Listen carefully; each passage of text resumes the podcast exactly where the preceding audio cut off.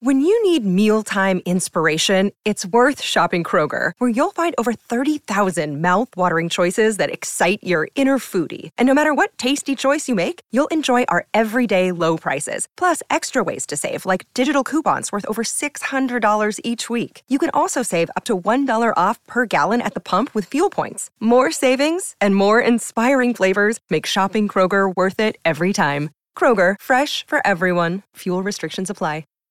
Hey everyone, it's Stephanie, host of Money Confidential. This week we are resharing one of our favorite episodes from earlier in the season. Enjoy. My goal is to invest enough that if it does well, it's good, and if it does badly, it doesn't negatively affect my life. Beyond that, I don't really know where I would even go for advice really about where to invest. This is Money Confidential, a podcast from Real Simple about our money stories, struggles, and secrets. I'm your host, Stephanie O'Connell Rodriguez, and this week we're talking to a 26 year old listener who heads operations for a design agency in London who we're calling Michaela, not her real name. Do you remember the first time you made your own money? From about age 16 to about age 20, I was working part time at McDonald's. I think I was getting like 400 pounds a month and there was none of that money left at all at the end of every month. Uh, but yeah, that was, that was the first time ever having like any kind of allowance or spending money or anything like that. I grew up in quite a low income household and the attitude towards money that we had in the house was if you have like a spare 10 pounds or anything, spend it because you never know when you're going to have it again. So the idea of saving really when the amount that was left over at the end of the month was so small just never really occurred to anyone. And so that's kind of an attitude that I took into adulthood. I was constantly following people who seemed to have this like infinite amount of money available to them. It was really getting in my head about what you should be spending your money on or like what you should be doing or the kind of life you should be living. And so ended up just miserable all the time, like going on Instagram and just seeing oh, beach holidays and, and everything. And I just went through and I just unfollowed everybody who basically earned more than I did and started following loads of these kind of how I paid off my debt Instagrams. And I didn't really realize how influenced I was by Instagram and other forms of media until I changed what I was looking at. And that also made a huge difference. Whether it's what we're seeing on Instagram or what we're reading in the headlines, the fact is, despite our best laid financial plans, what we see around us can have a major influence on our money decisions and how we feel about them. In fact, a recent survey from Magnify Money found that 70% of Americans say world news and current events factor into their financial decisions. Growing up in a household where money was not available at all, it makes you so anxious and so kind of right i have to do a certain amount with this money. I have to lead a certain life with it. I have to make up for all the lost time of not having an allowance of not growing up and living somewhere nice and all these other things. All of that builds this picture to you that forms your relationship with money. And so seeing other people living that out and dealing with that and talking about it really openly made it so much easier for me to address what my relationship with money was like and figuring out what can I actually do about it. Like I can set up a payment plan for my overdraft and I can reduce my credit limit so that I can't spend more even if I wanted to. As Michaela started taking steps to shift her relationship to her personal finances, she also started taking steps to grow her wealth by saving up to buy an apartment. I need to spend less to be able to afford to live where I want to be living, but also, wow, this is a big purchase what else is going on in my life financially that I should probably address at the same time? Like, is this correct? Am I doing this right? Michaela planned to buy using the UK's Shared Ownership Program, a government backed initiative that helps eligible first time buyers get into property ownership by taking out a mortgage on a share of a property while paying rent on the remaining share, with the opportunity to increase the share of the property they own outright over time my aunt and uncle were insanely, insanely generous and gifted me a huge amount of money. It was £50,000 to do with whatever I wanted last year. And so I decided I wanted to buy a flat and thought, well, I've got a while. So why don't I invest this money for a year and then see where I'm at? Because unfortunately, if you want to live in central London, that's actually not a huge amount of money. So put most of the money in a series of investment accounts and did, I think, as much research as I probably could with the information that I had. I spread all of this money across eight different funds who were all operating in different geographies and in different industries. And it all just felt very like okay, if one thing fails over here, that's like 10%. So that's fine. And if this thing fails over here, that's like 15% and that's fine. That was in November 2021. But by January 2022, the London housing market was becoming even more competitive, and she worried if she waited, she might miss her chance to purchase property altogether. In London, it's always been difficult to buy, but house prices here had just completely exploded. And my fear of oh my goodness, my savings are never going to catch up with where the market's at. That combined with the fact that a new phase had opened up right next door to the flat that I was renting at the time. It's really nice housing development. It all kind of came together, and I was like, okay, so maybe now is a good time to actually buy and not wait a year. So, at the start of February 2022, Michaela started the shared ownership process by putting down a reservation fee on the flat she wanted to purchase. Because my savings had lost a little bit of value from November to January, I was like, okay, well, you know, maybe it'll recover. I'll leave it in there a little bit longer. At that point, it'd been about three months and it had lost like 8%. And I was like, oh, that's not great. That's quite a lot of money. I'll leave it in for a little bit longer and wait for it to miraculously make that money back. And then the Ukraine war started and everything went completely crazy and the amount just kept going down and down and down. Michaela couldn't afford to continue waiting. She needed to access the funds she'd invested to complete the purchase of her flat. And so I was stuck in this situation where everyone's like, it's going to recover, it's going to recover. And I'm like, I'm going to need this cash to buy this flat well before that happens. And I left it and left it and left it, and it just kept going down and down and down. I don't really know what I'd have done differently without knowing now that it was just never going to recover in the time that I had. I thought maybe waiting was better than just pulling out. Obviously, it would have been so much better to just take it out when I started to worry. But by the time I actually decided to take it out, I ended up losing about 15K. It was embarrassing and it was really upsetting. It was pretty catastrophic on my finances, to be completely honest. I have huge regrets. Had you ever invested money before? A little bit here and there. In fact, the stocks and shares that I had put a lot of the money in had actually made quite a lot of money the year before. So at the beginning of 2021, there was some cash in there that ended up doing really, really well, which I think is what gave me the confidence to be like, okay, so we just do the same thing again because it worked last year, so it should work this year. No, that was not right at all. And how do you feel about investing now that you've been through this?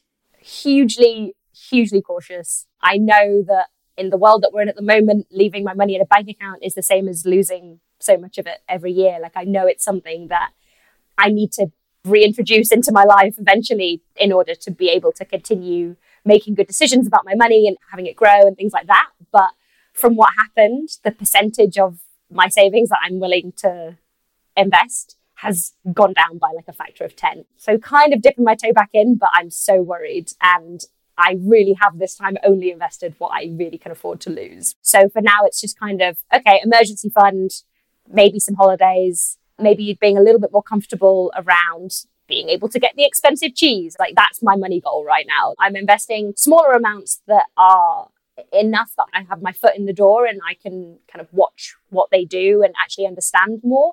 I want to be able to do this in a way that it becomes an advantage and a positive thing in my life rather than this huge source of stress, which is what it was from like February through to April of this year. I'd never want to have to go through that again.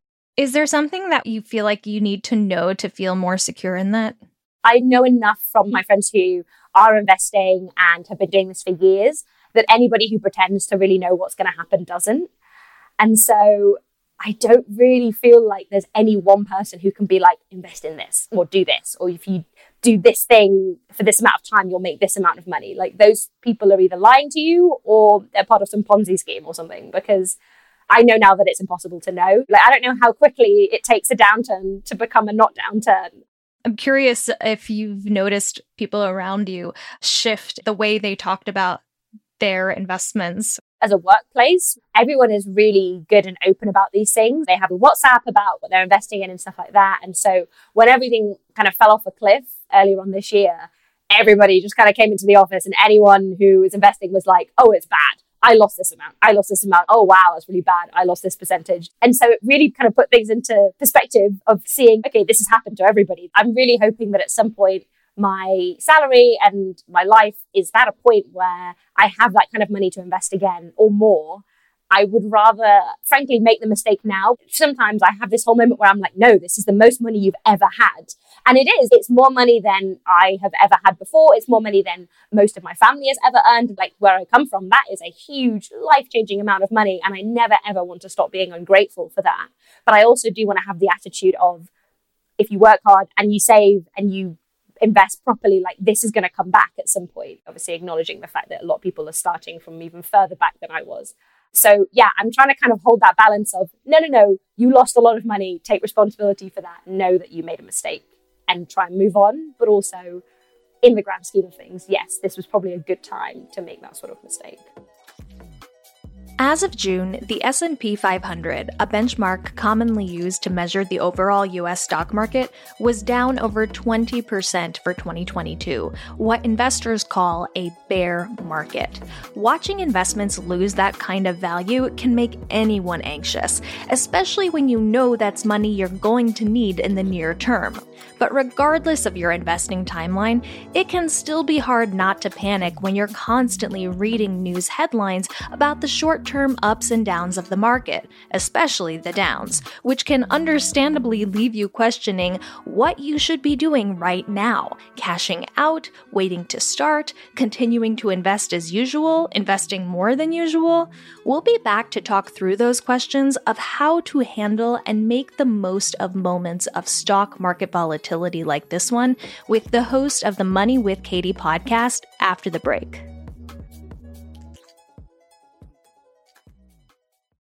Another day is here, and you're ready for it. What to wear? Check. Breakfast, lunch, and dinner? Check. Planning for what's next and how to save for it? That's where Bank of America can help. For your financial to dos, Bank of America has experts ready to help get you closer to your goals. Get started at one of our local financial centers or 24-7 in our mobile banking app. Find a location near you at bankofamerica.com slash talk to us. What would you like the power to do? Mobile banking requires downloading the app and is only available for select devices. Message and data rates may apply. Bank of America and a member FDIC. A few days after my conversation with Michaela, I was scrolling through my Instagram where I saw a picture of the following Wall Street Journal headline Markets post worst first half of a year in decades. But in the caption, it wasn't doom and gloom. In fact, it said, Congratulations! It's very likely you just lived through one of the hardest periods of your investing lifetime, which means if you held on, you're probably pretty good at this investing thing. And if you didn't hold on, that's okay, you'll live and learn. That timely message was written by the founder of Money with Katie, who naturally I reached out to immediately to be our guest for this episode. I think the thing we hear over and over again are a few fundamental things. Spend less than you earn, save money, and invest. Invest, invest, invest, grow your money. And so if I'm like, well, I'm supposed to be investing or I'm supposed to stay invested, but the noise around me is doom, how do I make sense of what I'm actually supposed to do? First of all, it's totally natural to feel that way. I think markets and investing are some of the most paradoxical things that we interact with in our financial lives. And we often only feel confident about investing when the prices are going up and we're paying more for our shares when those shares start to lose value, usually that's temporarily if you're investing in diversified assets, we start to worry and we feel like, okay, I need to just hold off. I need to wait for things to calm back down. And I'm sure I'll get that feeling when it's time to get back in. But I think there are a few things to keep in mind. The first is a Warren Buffett quote that I love, which is be fearful when others are greedy and greedy when others are fearful. I think that is the perfect way to describe what's happening right because 2021, you've got all of the crypto mania and have fun staying poor. And if you don't own Bitcoin, you got to buy in at 60K. It's going to hit 100 by the end of the year. People are greedy, right? And I think that is the time to be a little fearful to step back and to say, is this right for me? Does this sound too good to be true? Should I be a little bit skeptical of what I'm hearing? And that goes for everything, not just crypto, but it's a very timely example. But when we think about being greedy when others are fearful, that's the experience that I think we're all having right now. Because as tempting as it is to think that we can time the market and hit pause when things are going down and then get back in time to ride the wave back up, Timing the market is ultimately a fool's errand. Like seven of the 10 worst days in the market over the last 20 years were followed the very next day by either top 10 returns over those same 20 years or top 10 returns for those respective years. So, usually, the best days in the market when you're going to get the most increases very closely follow the worst days it's incredibly difficult to get in and get out at the right time. And that's why most investing experts recommend just staying in the entire time. When we talk about the average stock market return, in order to achieve that, you have to invest through the bull periods and the bear periods when things are up and when things are down. Because if you only ever choose to invest when things are expensive and rising, you are always paying on average a higher price per share, which will eat into your returns. So it doesn't feel good, but it is that reckoning with the data that I need to be investing when things are lower than they were last year. I'm paying less per share now. I'm getting more for my money. And I think that's really how we achieve that long term average that we all want. So, when you're talking about this need to stay invested and to continue investing, what does that look like? When I'm referencing consistently investing, I'm typically referring to the concept of dollar cost averaging, which is basically the idea that you are investing the same amount on a periodic cadence. So if you have a 401k through your job, you're already doing that if you're contributing to it, because every two weeks when you're getting that paycheck, you are putting money into that 401k. And oftentimes it's the same amount of money every single time. Hopefully you're increasing the contribution over the years, but you are getting in at this regular interval and capturing the ups and the downs. So over time, you are going to capture the average price, the average return. If you have accounts outside of work, like the Roth IRA, or maybe you have just a taxable brokerage account, which if you were to go and open an E Trade account or a Robinhood account, that's what that would be. You want to kind of mirror the same behavior. So whether that's once a month or the day after you get your paycheck, just establishing some sort of regular interval so that you're not reacting to the news that you're seeing in the market. You're not deciding, oh, it feels like it's up or oh, it feels like it's down. So I'm going to hoard my cash and wait to deploy it all all at once. We think that, oh, if I'm being strategic, if I'm putting more thought and effort into when I'm investing into this market, I should theoretically do better. But it's just so challenging and so counterintuitive that usually nine times out of 10, the best way to get the best returns with the least effort is to decide what regular cadence you want to be using for those contributions and putting in the same amount every time, just as more money comes in. And markets are very cyclical. And I think when we remember this, it's a lot easier to stay the course, accept downturns and doom and gloom news cycles as the natural part of both market cycles and media cycles. But I do think if it reaches a point where you are so upset that you can't sleep at night, you might be in a portfolio that does not match your risk tolerance. And by that, I mean if the ups and the downs that you're experiencing are interfering with like your quality of life and you've seen the data, it's not doing it for you. You're like, no, I need this money in 10 years. I'm 65. It may be a good time to reassess whether or not you need to be invested in a more conservative way. And there's nothing wrong with that. It's better to shift into a more conservative mix of assets if it doesn't suit your personality or your time horizons. But what I will say is, most people who I speak with who have lived through several of these bear markets say once you've seen it once or twice, you start to understand on that visceral level that it's normal and you stop freaking out and pulling all of your money out at the wrong time. I think it just takes time for new investors to experience those downturns themselves with their own money and learn to be comfortable with the volatility because it's one thing when you're up 25% year to date and someone's saying, you know, eventually it's going to go down. You got to stay buy and hold. It's like, oh, yeah, no problem. I can definitely do that. And then you're down 25% and you're like, mm, maybe I should you know, try to interfere, stop the bleeding. But ideally, you're making those asset allocation decisions in a time when you're not selling at a loss. I think once you're in the bear market, it could just be a good way for you to understand how comfortable you actually are in the midst of it and to decide, all right, was I maybe taking on a little bit too much risk? Should I pull it back a little bit or do I have 50 years ahead of me and I just need to reacquaint myself with the history and the data and hold on for dear life and know that eventually it's going to come back? Yeah, as you're saying that, I'm thinking about the fact that I've been invested for over a decade now. And my first year investing in the stock market, I had negative returns.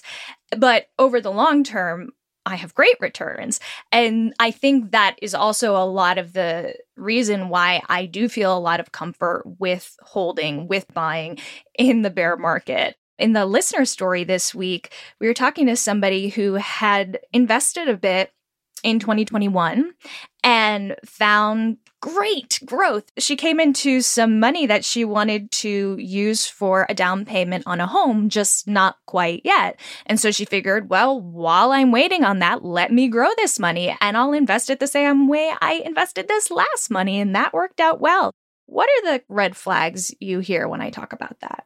Well, for one thing, I do feel really bad for our listener because I think that person did what they thought was best and most responsible at the time. And I want to commend them for that because I think the decision to invest is a really, really good one especially after seeing the market in 2021, it's completely understandable that after experiencing that, you're going to say, oh, relatively safe bet, right?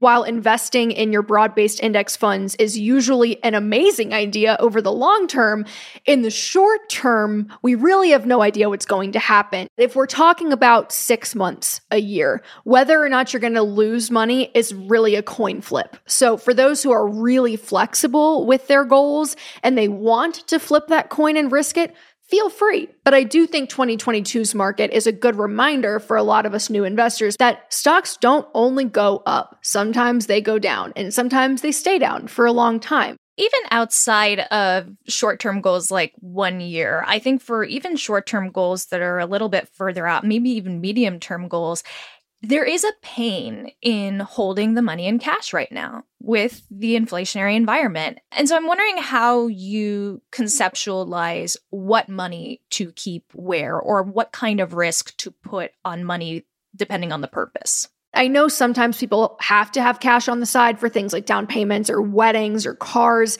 And if you have a midterm goal that's 12 to 18 months away, you might consider I bonds right now. I can't believe we're even talking about I bonds. It feels like we're in the 90s, but you will get a 9.62% risk free rate of return if you lock in the current rate. I think it'll change in November, though it is worth noting that there's a $10,000 limit per person. So if you're married, you can throw 20,000 in. I wouldn't say that should replace your long term investing goals by any stretch. You definitely, if you're young, want to be considering dollar cost averaging through the bear market. But if the cash is going to be sitting on the side anyway, and you know you're going to need it in 12 to 18 months for something, the I bonds are a pretty good way to preserve the purchasing power risk free.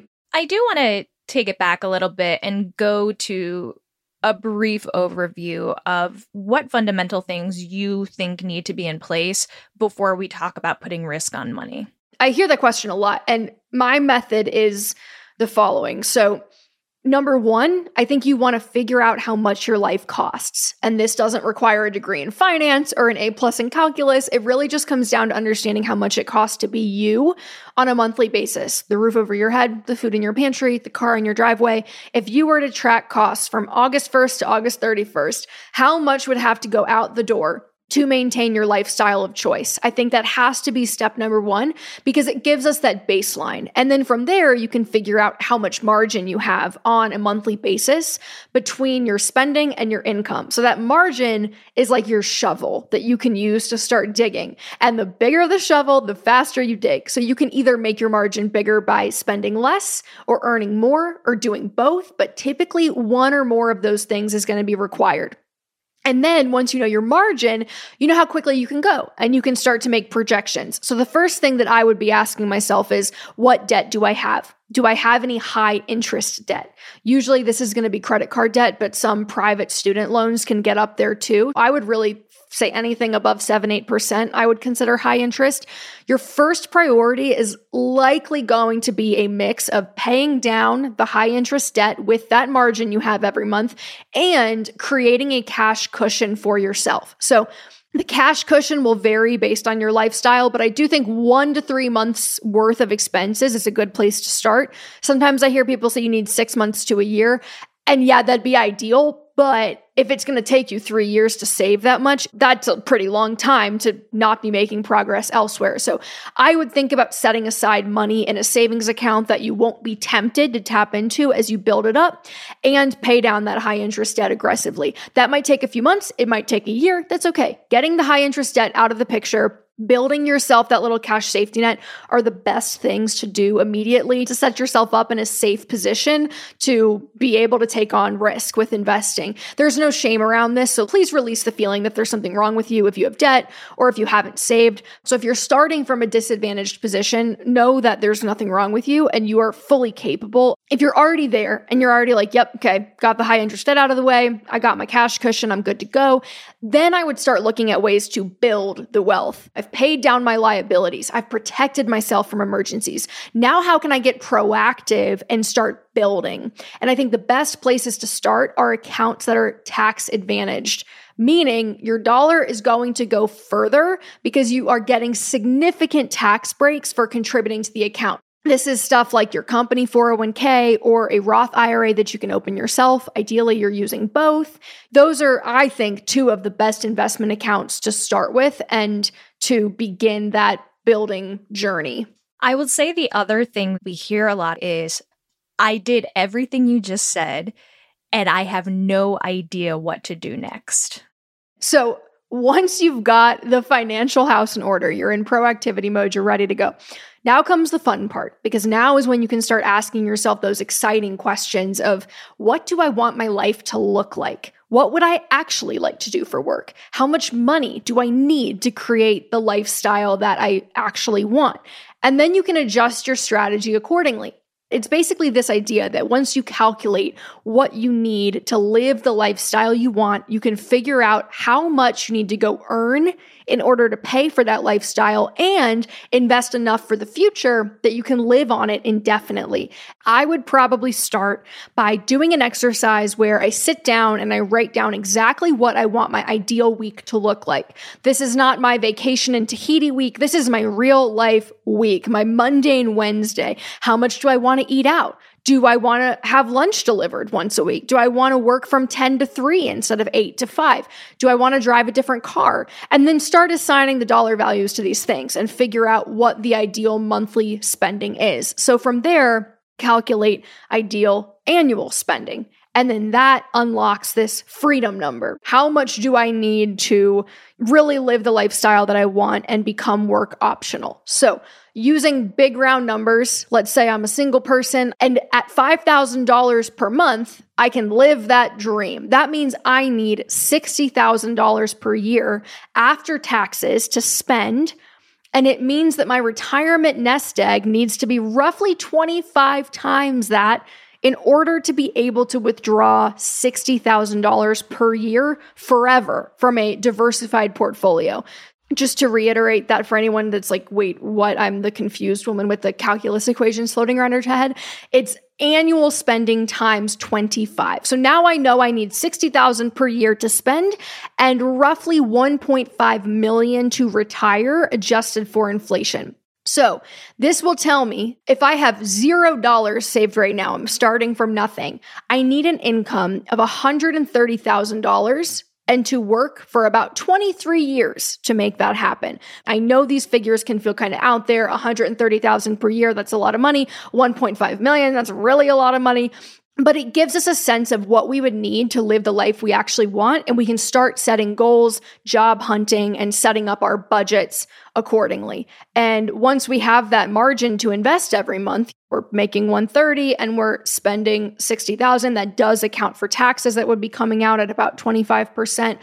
Well, we've got our margin. So now it's pretty easy. Now it's just investing in that diversified portfolio in our taxable account, assuming we've already checked off those 401k and Roth IRA buckets. But I think being able to start putting numbers around it and building the parameters is probably the next place to go because it can clarify the vision. You talk about this concept of optimizing for the best returns versus optimizing for the least regret. And I love it and would love to have you talk us through what that means. Right now, especially in the midst of the doom and gloom news cycles, I think a lot of people are having that reckoning with this idea that oh, stocks do go down sometimes. And what if everything that I thought was true about the stock market that I'm going to get 10% per year forever? What if that doesn't end up being true? It just got me thinking about this idea that yes, the stock market is a very safe gamble over the long term, but it is a gamble still. And I think if you are invested predominantly in stocks and equities that are just in the US, we'll say, you are making a very concentrated bet on the future of the United States and that it's going to continue to innovate and grow and that profits will continue to grow. And up until this point in history, that's been true. But I think there is something to be said for acknowledging and recognizing that there is always the chance that the future will not be like the past.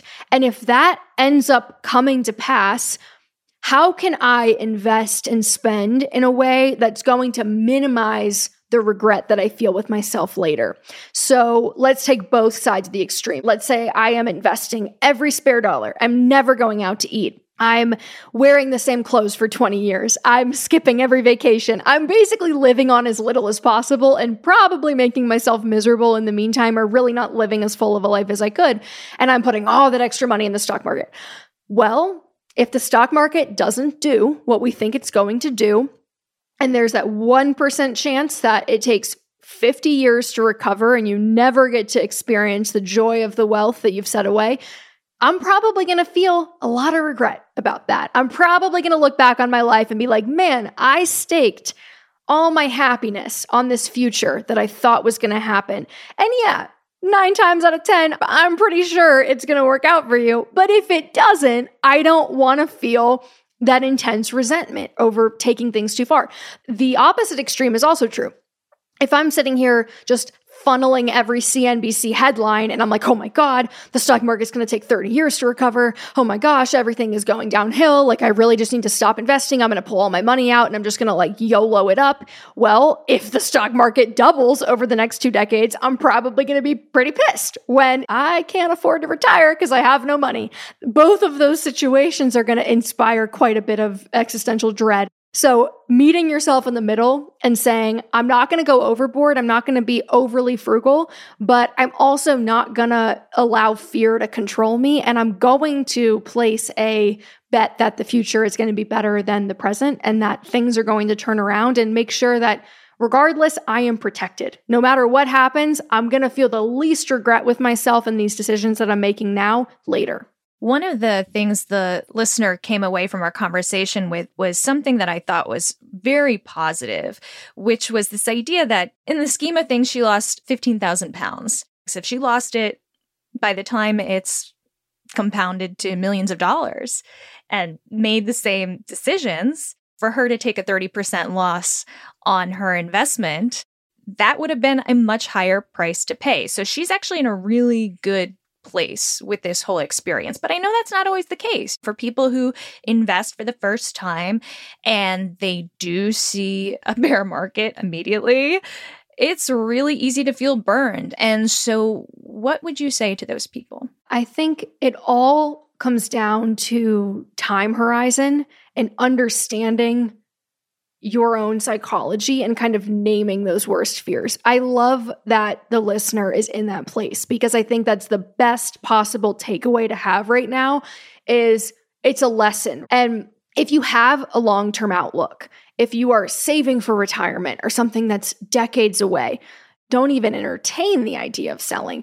And I know that that's easier said than done, especially when you're feeling burned. I mean, that reaction is perfectly normal, but I do think it kind of ladders up to this fallacy of market timing that we A can predict what the market's going to do, or B, that there's a good or bad time to get in. Theoretically, every time is a good time if you're going to be investing every month for the next 30 years. There's no bad time. Really, it's just the sooner the better. When I look at my own portfolio right now, we're probably down.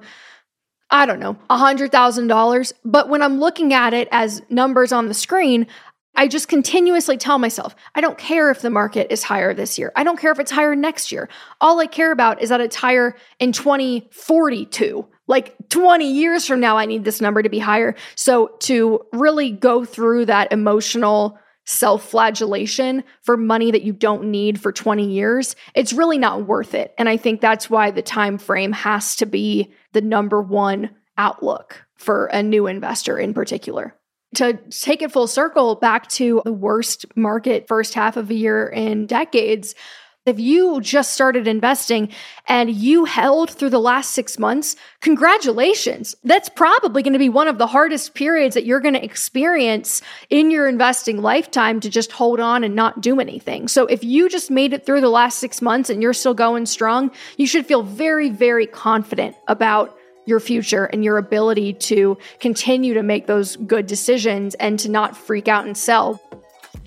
When we talk about investing to grow our money, we're typically referencing the historical long-term growth of the overall stock market. The S&P 500, a key stock market benchmark, had an average annual return of 10.96% before inflation, according to a 40-year period analyzed by NerdWallet. That period included the Great Recession of 2008, the dot-com bubble burst at the turn of the millennium, and many other years of significant losses. So it's important to note that numbers like average annual return are not evenly distributed, meaning while investors may have enjoyed an average annual return of 10.96% over 40 years, their investments were not returning 10.96% every year. Some years the market was up, some years the market was down. The key to getting the average annual return was to get invested and stay in a well diversified portfolio over the long term. In other words, the short term ups and downs of the stock market can make investing money you need in the short term, like Michaela's down payment, risky. But historical analyses show that over the long term, stock market fluctuations typically balance out and generate positive outcomes the vast majority of the time.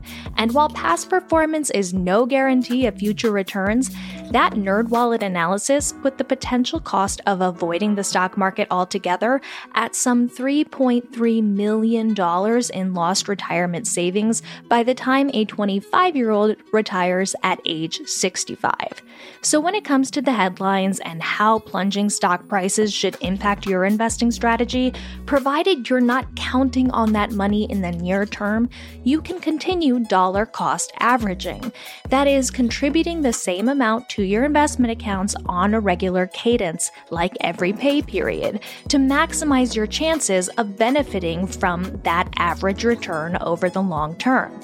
And when you do start feeling caught up in what's happening in the market this year or this month or this week, remind yourself to zoom out. If you've got your short term savings in risk free assets like a savings account, what's happening this year or next year or even the year after that doesn't matter nearly as much as where the market is in 10, 20, 30, or 40 plus years when you actually need to start drawing down those funds.